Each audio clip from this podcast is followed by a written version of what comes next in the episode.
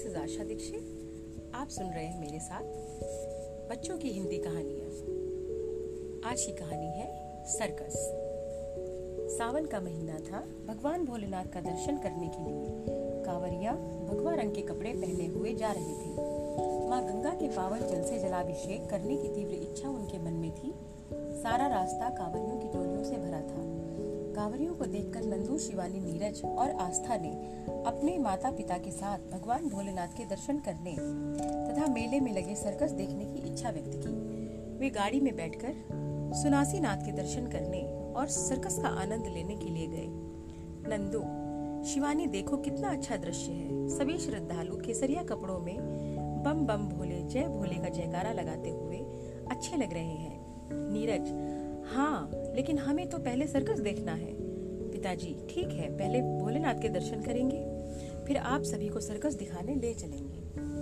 सभी लोग पंक्ति में लगकर भगवान शंकर को जलाभिषेक करने के बाद सर्कस की ओर जाते हैं। शिवानी, दूर से ही देखकर, अरे, वहाँ पर बहुत भीड़ दिखाई दे रही है, और माइक से तेज तेज आवाज़ें भी सुनाई दे रही हैं। पिताजी हाँ वहीं पर तो सर्कस का पंडाल लगा हुआ है।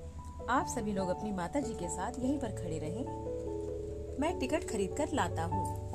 जैसे ही हम सब लोग सर्कस के बड़े पंडाल में पहुँचे, एक व्यक्ति दिखा, जो एक शंखवाकार रंग बिरंगी टोपी और कपड़े पहने हुए था।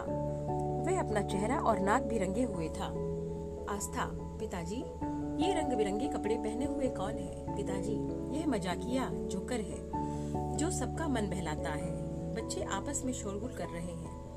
पिताजी, बच्चों, आप सब लोग आपस में शोरगुल मत करो। अन्यथा कलाकारों के कर्तव्य का आनंद नहीं आएगा। नंदू, इतना बड़ा तंबू तो मैंने कभी नहीं देखा। शिवानी, नीरज, आप बहुत बातें करते हैं, शांत नहीं बैठते। उसी समय एक दस वर्ष का बालक आया और लोहे की रिंग से अपना पूरा शरीर निकालने लगा। इस प्रकार के कर्तव्य देखकर सभी आश्चर्यचकित हो, दांतों तले उंगली दबा लेने को विवश हो गए। माताजी, बच्चों, देखो वह एक पहिए की साइकिल चलाती हुई लड़की आ रही है।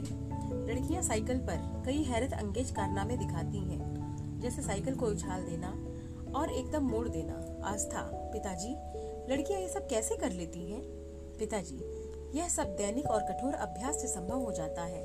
लगभग तेरह वर्ष की एक बालिका रस्सी पर बाँस को हाथ में लेकर चल रही है।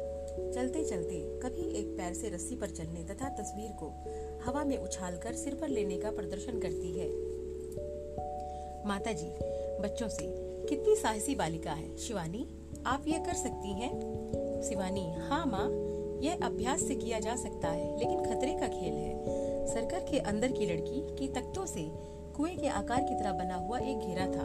नंदू, पिताजी, ये कुएँ के आकार जैसी चीज़ क्या है? पिताजी, नंदू, यह मौत का कुआँ है। तभी उसमें एक कलाकार मोटरसाइकिल द्वारा खतरनाक कारनामे दिखाता हुआ ऊपर की ओर आया।